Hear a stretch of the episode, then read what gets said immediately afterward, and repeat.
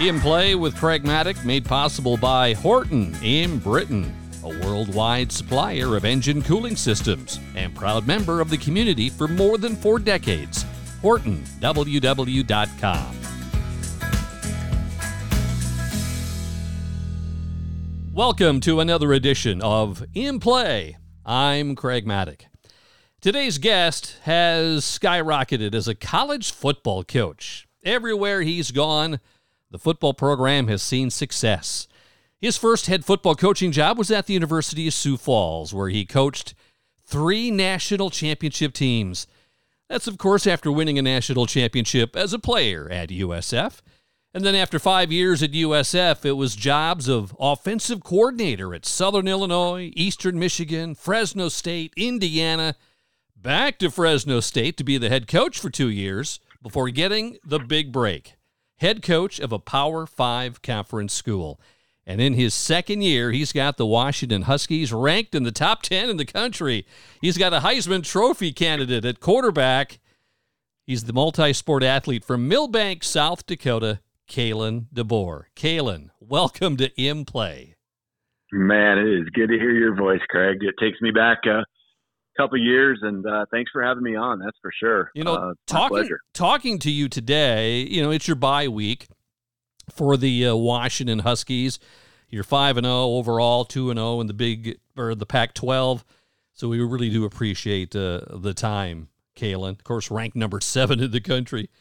You know, after playing college football at the University of Sioux Falls, you became an assistant coach at uh, at Sioux Falls, Washington. Could you have ever thought at that time that you would become a coach at a Power Five school? No, not really. You know, never, never really was about that. It never has been. Um, it just kind of, as you go on your journey and, and, different things happen and you get around the right people, um, you know, just been really blessed and fortunate to, to have those, uh, those times come. And, and uh, that, that was a, that was a lot of fun even just then. I, I loved, uh, the two years I spent at Sioux Falls, Washington, there under Kim Nelson, and you know uh, Wayne Carney is the athletic director. Um, man, just uh, that was a blast. You know, I could have coached high school football forever just uh, on those two years alone, but the college uh, the college world sucked me in soon after. Here we are. Did you have that deer in the headlight headlight look uh, when you were at Washington early on for the for the Warriors? Uh, you know, I, I got a chance to be the head sophomore coach that first year, and just having a chance to try to put together an offense. I mean, there was some things I probably was really awful at, but um, we all we all know. I mean, uh, you know, some of the coaches there at that time, and, and uh, Jim Trett, the basketball coach. You know, uh, we coached together on that team, and that again, it was it was about having fun, and and we had some great kids that even went on to play some college football um, on that team, and just uh, you know the experience that you're trying to give the kids. It was almost like this. I was having that experience as well, to where uh, I really enjoyed coaching and saw you know the value in it very quickly and early in my career. You grew up in Milbank. You loved football, but you also loved baseball. So, what was sports like in the DeBoer family up in Milbank in the late '80s and early '90s? Yeah, it was. Um, it was one of those where you know, just um, in Milbank, you know, you kind of had to do it all. You know, you played, like you said, all the sports, and um, I mean, I just loved the the baseball, the football, the basketball in particular, and uh, you know, just uh, every season that season was the my favorite sport. You know, and um, you know, some great experiences. I had some great coaches.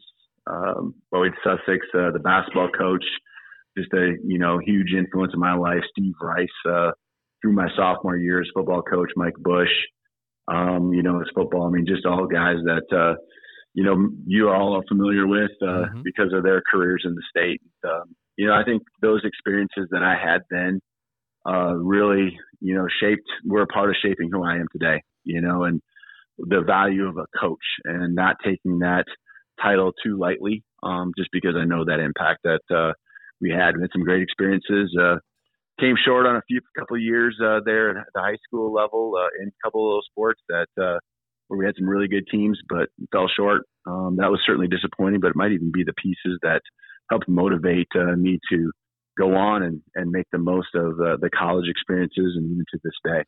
Milbank has had some great football coaches over the years. Kalen, of course, you mentioned uh, Steve Rice, but Kim Nelson, Rick Swenson, Rollie Greeno, Jeremy Tostenson, mm-hmm. of course, Brian Allmendinger is there right now. But wow, they, they really do love their football, and they've had success with coaches up there. It is. I mean, it just you know, it, it, there's kind of a when I was especially back in uh, Sioux Falls uh, all those years coaching college, it seemed like Milbank was always brought up. Uh, I can't say it was the center of the state, uh, even for sure geographically, but it just seemed like you know there was always someone tied to Milbank that um, you know was involved in the football world that was um, you know doing some special things and yeah, some great coaches. That's for sure. You know, you were a pretty good receiver there for Milbank and the Bulldogs. But before you, this was probably maybe nine years before you were a senior. 1983, Milbank's in the uh, championship game in the Dome, taking on Belle Fourche, and it was Jeff Fisher who was the big time wide receiver. In fact, he still got the 11A record for 11 receptions in a championship game. Do you remember that that game at all? You know, I don't. And here's why: is uh, I actually grew up in a smaller town, Corona, just uh, north of Milbank, and uh, grade school, and that's where my my family, uh, you know, was really from. Um, the school shut down uh, when I was in sixth grade, and that's when I went to the big city, you know, Milbank there, and and uh, you know that was quite a move. So a lot of those um, times and you know uh, the history of Milbank, uh, I was still learning. Even Kim Nelson, I remember, you know, I never really you know met him. I was really you know young at the time, and um, I remember a couple games uh, while I was in middle school. I think right when that time frame was happening, and then uh, he was moving on too. So I don't have a lot of those memories, um, but you know, um, you know, it, you know, the city is small, and so you know, I know a lot of those people. Uh-huh. Uh, you know, of course. Well, Milbank, I believe, made it to the dome your freshman year. I think it was 1989. Yep. You played winner for the title. Did you happen to get in the game at all uh, that that day? Yeah, I was. I, I, did. I did go to the game. Yeah, um, but oh, we, went to we, the game. Yeah. We, we, at that time, really freshmen. Uh-huh. Um, you know, there was enough enrollment. The rosters were big enough. Um, freshmen did not really travel at that time, and so uh, you know, not even really suiting up at that time. So, mm. and I think I think just physically, it was kind of maybe the year after where you know I kind of developed and and grew up and matured to where you know you know you were able to compete at that level, uh, whether it be basketball, football, um, you know, the other sports. 1992, your senior year, that was the best chance for the Bulldogs to make it to the Dome. You guys were ranked number one that year. What happened? uh, you want me to explain it? Huh? You, uh, yeah, that's uh, that was a fun year. Um, really gave me that uh, I don't know that that feel and love for for the game um, because the experiences were so amazing. Uh, Coach Bush was uh, you know, we put together a good team there. Um, the year before, we were, I think, under 500, but a lot of returners, and um, yeah, we were undefeated. Uh, lost in the semis to Vermillion um, at home. Uh, it was a kind of an eerie night.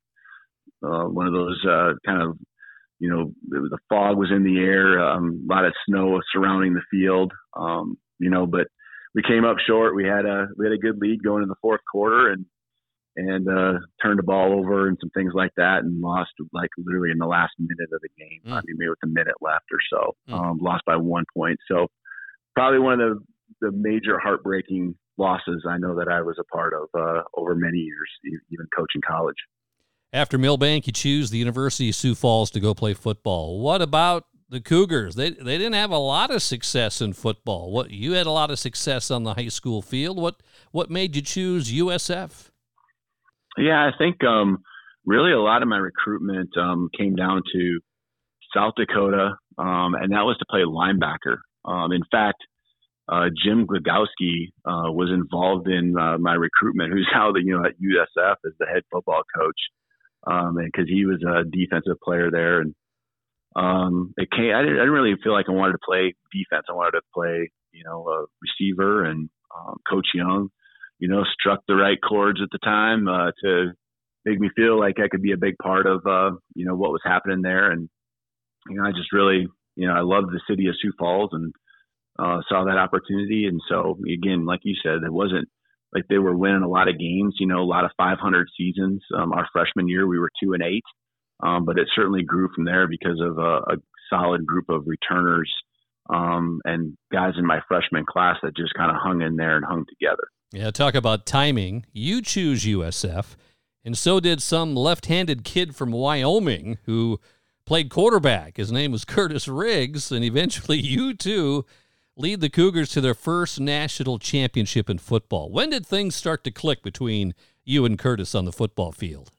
Yeah, I think uh, even just in my freshman year, I mean, I remember the dorm room. I was a couple couple rooms down, and by uh, you know by you know a few weeks into it, I think uh, we just connected, uh, you know, and hung out a lot. Um, you know, I was I, I, was I guess if there was one thing I was really smart at, it was like be best friends with the quarterback when you're a receiver, right? You know, so um, but yeah, we just hung out a lot, and I think uh, probably the work ethic uh, we each had and the focus just to want to you know do great things on the football field um, you know, just it was a lot of fun. We hung out a lot, and then uh, you know, as time went on, especially in the latter years, their junior senior year, um, there really became this intense like, you know, let's let's win a championship. And I think it wasn't just us two; it was a lot of other guys that we were surrounded with that, you know, all motivated each other to do uh, some big things, and you know, we put everything into it, you know, to win that championship in '96 the football facilities at USF when you were there, well, well, really there were none. Okay, let's let's be uh, factful on that. Your practice field was right in the middle of the campus and only 50 yards. I mean, what was going through your mind at the time with facilities at USF? Yeah, I, I, think about that once in a while, and I think about how important the privacy is. You know, and we don't want anyone watching our practices nowadays. And we were in the middle of campus, and anyone at any time could have watched. It's just mind-boggling to me. But uh, yeah, it wasn't much. Um, you know, it was it was grass, and by you know week three or four of the season, especially if a, a rainstorm came through, um, there was no grass left uh, the rest of the, you know the rest of the year. So um, and then, you know, the weight room, we called it the dungeon for a reason, right? You know, and obviously the facilities are much better now than they were then. But again, it was just the right people. Um, and it kind of has always proved to me it's not about what you have, it's who you, who you have and mm. who you surround yourself with. And we just had the right coaches with Coach Young and, and uh, the staff, along with, uh, you know, some, some players that, uh, you know, really believed in each other and had great hearts and great work ethics. And, um, you know, um, some pretty good talent too. 3,400 yards receiving, 33 touchdowns, 234 receptions as a receiver at USF. You mentioned Coach Young. Bob Young was your coach. Bob just passed away here this last January. What influence did did Bob have on you? Yeah, I mean, to to this day, um, I mean, he's a part of every recruit presentation I have. You know, it's a it's a picture, it's a picture or two. Um, one is a uh, was a player for him. It's another one uh, where he, you know, made a trip out to Wyoming uh, when I was the head coach at Fresno State a couple years back, and you know, it's a bunch of us that are uh, alumni and played together. You know, and it's a picture after the game with him. And uh, this, you know, the, the, the story I tell is really how it is. Um, you know, he during those I think very influential times in my life, uh, which is that for everyone in college, um, that's an important time, and uh, his impact is is, is, is it's impossible to explain. Um, you know, probably that small town kid uh, from Milbank or Corona, you know, and uh, just instilling the confidence, uh, you know, and having some memories, um, understanding how to build relationships, and then of course just kind of watching him work every day as far as what he put into loving his play- players and how to bring a team together.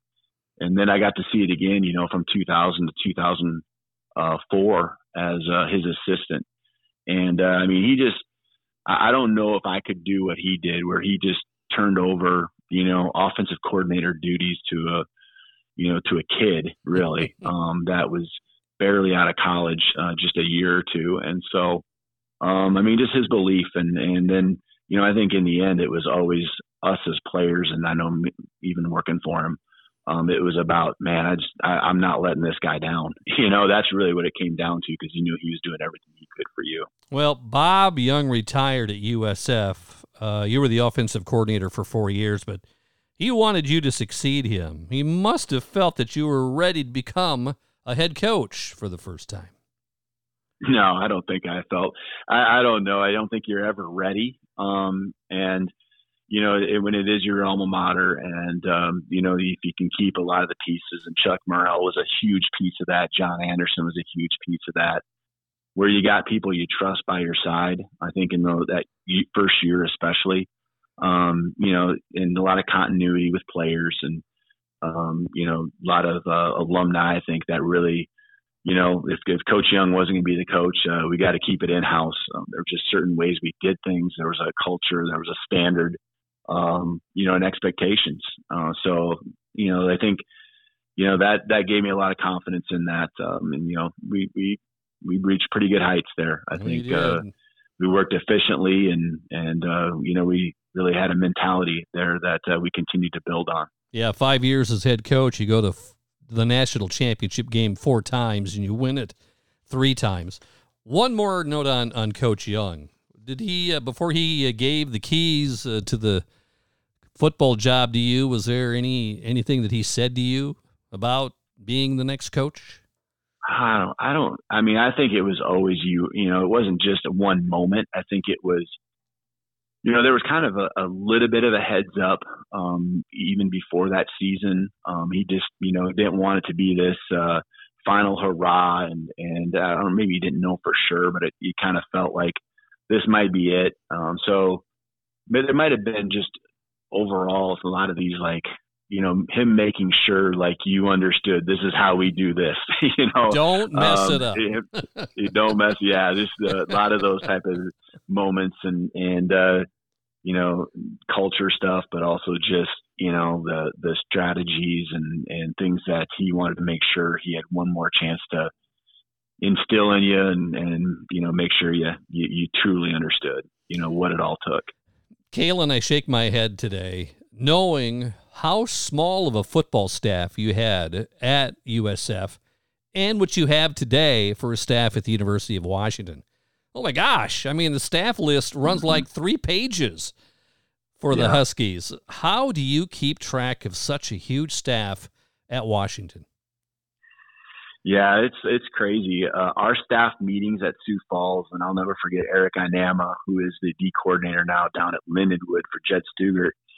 Um, I remember him walking into uh, a meeting. We call, I guess we called it a staff meeting uh, after after our national championship uh, in January there that one year. But uh, you know, a staff meeting for me was just walking down the hall and standing between John Anderson and Chuck Morrell's office and just giving them the, you know, the lowdown on what was to come. Um, you know, I mean, there was obviously organization. I'm kind of downplaying it a little bit, but uh-huh. you know, uh, it was it was that easy, you know, to to communicate with your whole staff. And there's a lot of part-time coaches, you know, Curtis Riggs and a lot of other coaches there that uh, were especially alumni um, that worked day jobs and you know showed up to practice and would come uh, watch the film at night. Mm. You know, we really became close. But yeah, it's it's crazy when you sit around a table now in a staff room and there's 40, 50 people, you know, that are there working and, and doing their job here at University of Washington. And it goes well beyond that when you count the managers and academics and training staff. Um, you know, it's a, it's a lot of people, but hire the right people, put themselves, put them around you, and uh, you know, give them some guidance, give them some organization, and uh, let them work. You know, and not try to micromanage them too much. Uh, that's kind of the formula and the thing that I try to do each and every day. You even have a social media coach and an NIL coach. I mean, well, oh my goodness, where have we gone over the last few years? It's crazy. I do, I do, and oh. it's uh, there's a lot of those. Yeah, the, the social media piece is so critical, and um, you know, they're constantly reminding me that, uh, hey, we're putting this out, and uh, you know, you got to view everything because everything they put out is a representation of our program. So, you know, I'm watching a lot of uh, 30 second, minute and a half videos, uh, looking for details, and um, you know, I have other coaches too that that eyeball it just to make sure I don't miss something. So there's a there's a lot of pieces to it.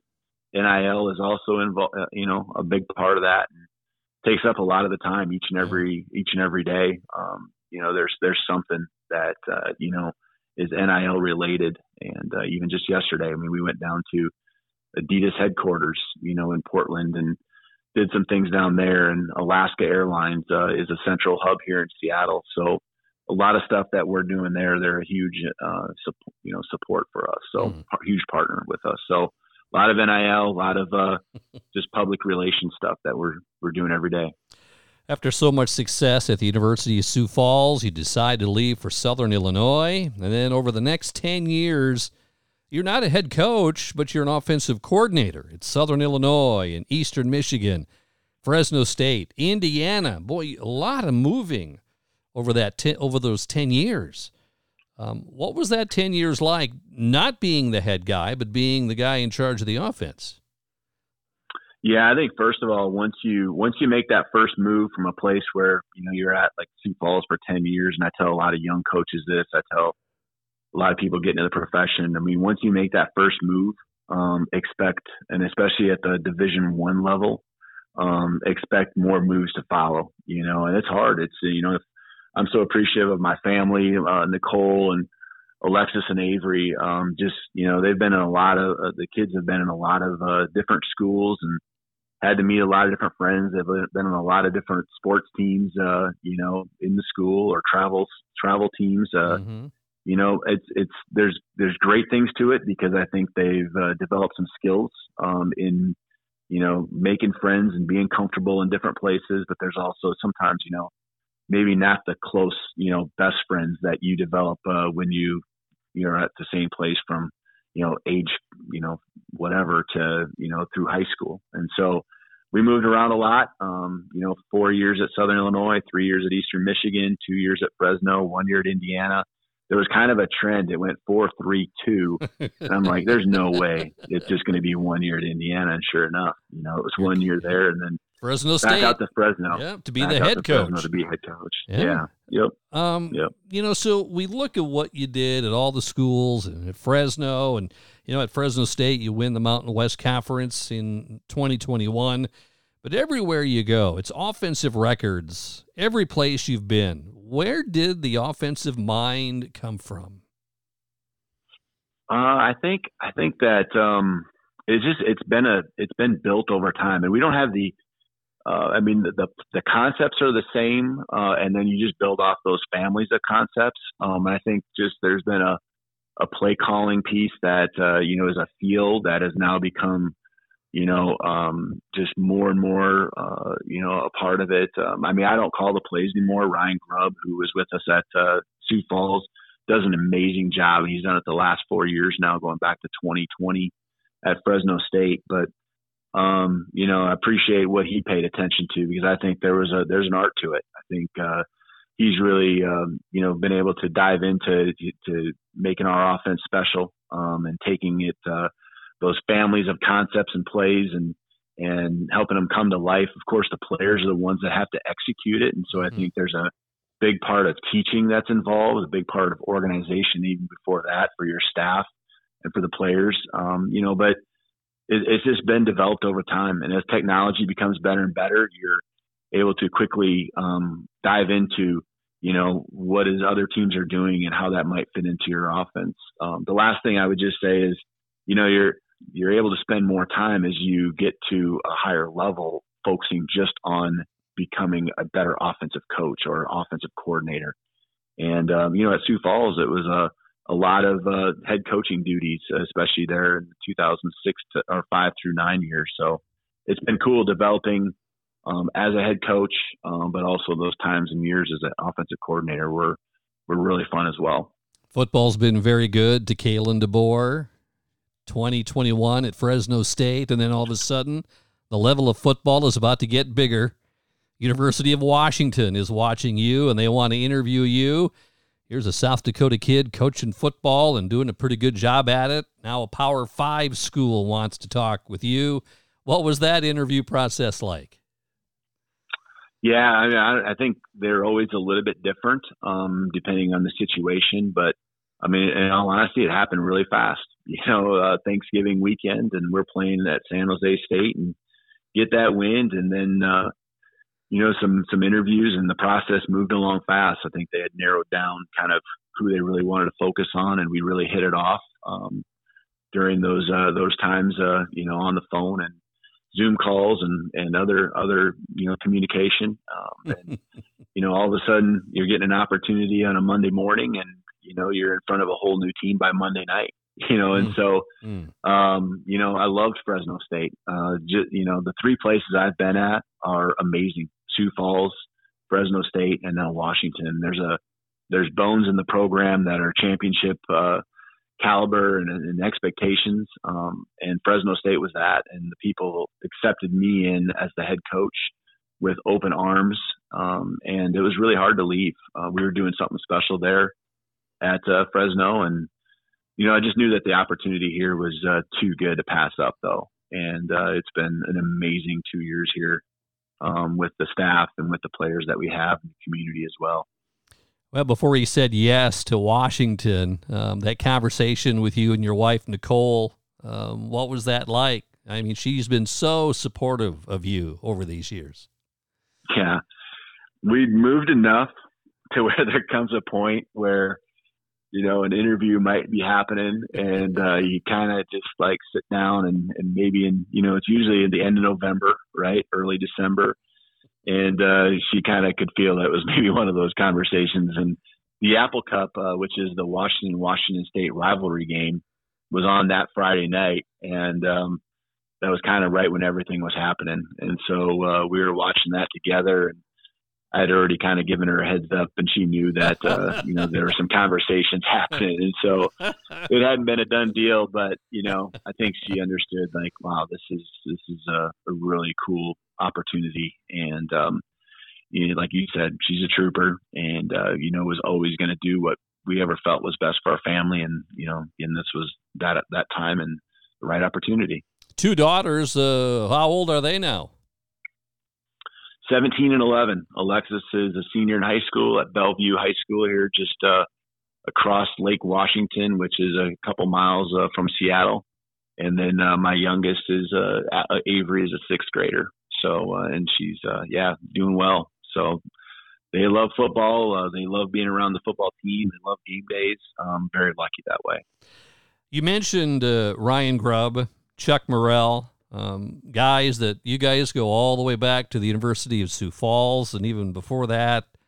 It, it says something when people you work with follow you all around the country, and those two guys. I know Chuck was at Montana Tech for a while but it says something about t- two guys. What does it say about three South Dakota guys um, playing at or coaching at a Power Five school?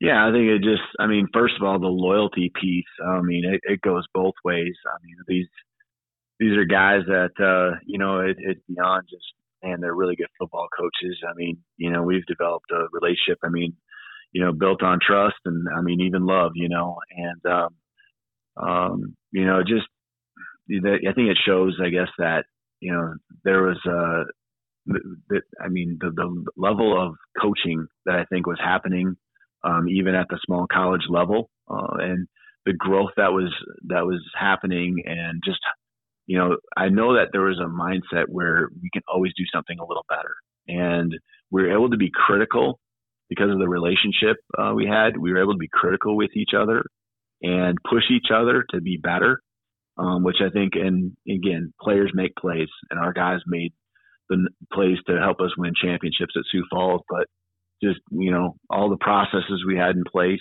um, mm-hmm. you know, I think we just pushed each other to be our best. We continue to do that to this day. Uh, just not not getting defensive when someone you know calls you out and or or you know approaches you with something that uh, is an area maybe we can improve and I think that's a, a, huge piece to a lot of our staff, not just those those uh, two and myself. I think that's a lot of what our staff is. Is there's a philosophy that you know we're in it for the right reasons for these these players, these student athletes, um, and we want to give them that experience just like I had, you know, when I was at Sioux Falls as a player under Coach Young. Um, that this is one of the greatest times of their life. In your travels uh, from USF to Southern Illinois, Indiana, Fresno State where along the way, where along the way did it prepare you the most for where you are today? Yeah, every piece is added something. Um, I think building a team, uh, a championship level team, um, really goes to the roots of Sioux Falls. You know, love and trust for each other. Um, you know, doing anything uh, for the team first, and then the individual accolades will come. Um, you know, at Southern Illinois, we were in tight games every single week in the Missouri Valley. and the play calling and just being able to, you know, handle the, those end of game moments and learning that uh, I think happened there. I think building a team in uh, Eastern Eastern Michigan was probably the the hardest job of them all. Um, taking a program that really had no history. I mean, it had been 30 years since they'd been in a bowl game. I think 1987, and um, you know, building a culture, um, you know, that was uh, one of you know, really bottom end to a winning culture that exists today. Uh, and just seeing on being under a coach like Coach Creighton, uh, who was so convicted in how he wanted things done, and then mm-hmm. going to Fresno State, I took a lot of just uh, what we had done offensively, and, and Jeff Tedford is a masterful just head coach, um, organizational wise, but he was known as like an offensive guru, and uh, really when it comes to quarterbacks, um, you know, he coached like Aaron Rodgers and a bunch of other guys, Akili Smith, you know, and just, uh, you know, these top end guys. And uh, it kind of built a lot of just confidence in what we were doing and how we were doing it. Um, and then, you know, added a few things in how he organized his program, going to Tom Allen at Indiana, more on just building a team culture and being convicted in who you are. Um, all those things have led to, you know, where we're at today. When you were at the University of Sioux Falls, I remember getting a chance to interview you once a week uh, during the season. Yeah, what is yeah. what is media availability like now at the University of Washington? Yeah, it, it uh, it's different as you go through the season, but um, I mean it's as simple as early in the season. Um, you have your your Monday press conferences, and you know uh, Tuesday is for the players, uh, Wednesday is for the coaching staff again, um, you know, to have media availability, and it's all after practice. And then really, you, you have uh, national media. You have different types of interviews. Maybe um, you know, might be on Sirius Radio or any of those uh, national national broadcasts. But mm-hmm. um, then you get their, your press conferences on Saturday. You know, after the game. But as we get into the season and you know, especially with where we're at right now, um, it becomes a lot more mm-hmm. intense and a lot more uh, opportunities, which is great for our program. Yep. You know, we get to get to talk about our kids and our program, um, and that's what it's all about. It's so much fun doing it. So, um, a lot of that uh, as we go into next uh, week, um, a big home game against Oregon, and each of us are are ranked highs, number seven and number eight in the country, and both undefeated um, there is a lot of attention, and a lot of people that will be coming to campus, not just on the phone, but uh, in person. You know, and it's uh, it's one thing for us, but it's another thing for our players too. You know, who you know our student athletes going to class, you know, getting prepared to play the game at a high level, and uh, then also just you know cutting hours out of their out of their week, you know, to to be available for the media. So um, it's cool. Uh, you know, you gotta you gotta love it and enjoy it, and um, you know, I do. Well, you've got a Heisman Trophy candidate as your quarterback, Michael Penix Jr. Where did you run into him? Yeah, you bet. Uh, you know, in 2019, I got a chance to go to when I went to Indiana to be the OC. Um, he was a redshirt freshman, had come off a knee injury his his uh, his uh, fall before that, and so I didn't even have him uh, my my spring and summer, and even part of fall camp. Um, had another good quarterback, really good quarterback, Peyton Ramsey. Um, but they had a quarter, we had a quarterback competition, and um, Michael ended up winning the job. Um, played about six games that year and suffered another injury, so I didn't have him for the last half of the season. But uh, you could see what he is capable of doing. And when I left, you know, he continued to have a great year in 2020 there at Indiana. 2021 was a lot tougher. You know, the 2020 season was short with COVID, but he didn't make it through the 2021 season. It was just time for him to have a new start. And uh, he had entered the portal, and then it was soon after that where actually I got the job here at Washington, and we got reconnected. And he knew what our offense was going to be all about, and we'd have the same system uh, he played under when I was there. And um, you know, I knew what he was all about, and the, the you know worlds collided in a good way. And you know, we we needed a quarterback uh, to come in, and he was he was the guy, and we had the skill players around him, and we have a solid offensive line. He saw that, and he was excited, and uh, he's just a superhuman being. Um, leads our team. He's uh, you know, I mean, he's a superstar in the community, and uh, you know, lives up to that in every way. Um, so he's a he's a he's a blessing to have in our program for sure. Husky Stadium there in Seattle. It seats uh, what sixty eight thousand fans. It's full every every week when you're home. Is there any time before the game or at any time that you can just kind of just stand there and take a breath and take a moment and think about all the folks in Milbank or South Dakota where you've come from? Are you able to do that once in a while?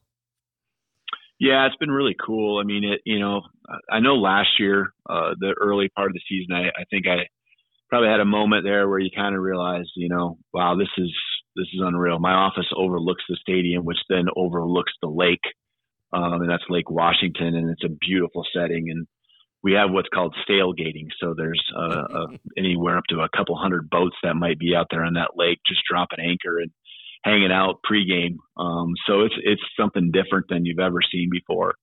But um, a lot of people have come out, you know, uh, to see me uh, here the last two years, and you know, it's just uh, it means so much, you know, to have friends and teammates and of course relatives. Uh, there's a lot of different people coming out to to see, you know, what we're doing here and and uh, enjoy it, you know, for a weekend or whatever it may be. Um, but yeah, I'm certainly lucky to be in this spot. And, and don't take that lightly. You know, don't take it for granted. Um, and you know, it wouldn't change my path for anything. A lot of people get the opportunity early in their careers to be in a place like this, but I think it's the path and the journey that really makes it special. Two quick questions left for you, Kalen. You were inducted into the uh, USF Sports Hall of Fame 2015. What did that mean to you? Yeah, I mean, it, it's it's always. Um, I know it's an individual award, but to me, that's about our team, you know, and all the teammates I had, and you know, them motivating me. And of course, I mean, I wouldn't be able to do what I did without you know great players. Uh, blocking and and throwing and and um, you know throwing the ball to me. I mean, it, you know, it's a lot of those things. That was a special time. Um, and you know, Shape Two I am gave me a lot of confidence in a lot of different ways. And uh, you know, it's a place that also you know not just a player but a coach. You know, and that um, those five years and really ten years, but five years as head coach, uh, you you know, you pour something, you pour more into a program.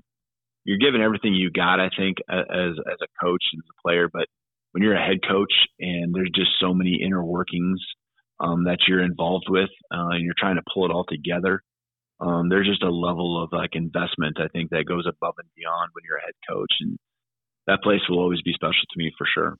You get a lot of fans uh, here in South Dakota, Kalen, and of course, what next year Washington officially what gets in the Big Ten? Yeah, know, we can't wait. Yeah. We can't wait for that here in the Midwest. I mean, what do you think? You get get to see you play in Nebraska or Iowa or Minnesota up here in the Midwest. Yeah, that's uh, and there'll be the schedule coming out here very soon too. So, um, you know, and so those trips out, out east would certainly be something where uh, you know be some familiarity for me. Uh, be different for our guys on our team uh, for the most part, but um, you know, it's it's crazy just uh, you know how things have changed in college football and continue to change.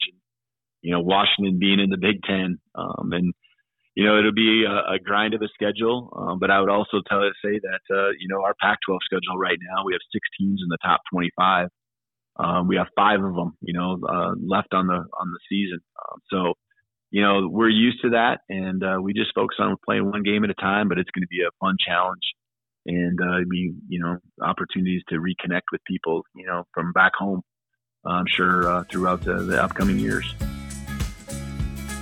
In Play with Craig Mattick is made possible by Horton in Britton, where smiling at work happens all the time. Apply now at hortonww.com. If you like what you're hearing, please give us a five star review wherever you get your podcast. It helps us gain new listeners. This has been In Play with me, Craig Mattick. This is a production of South Dakota Public Broadcasting.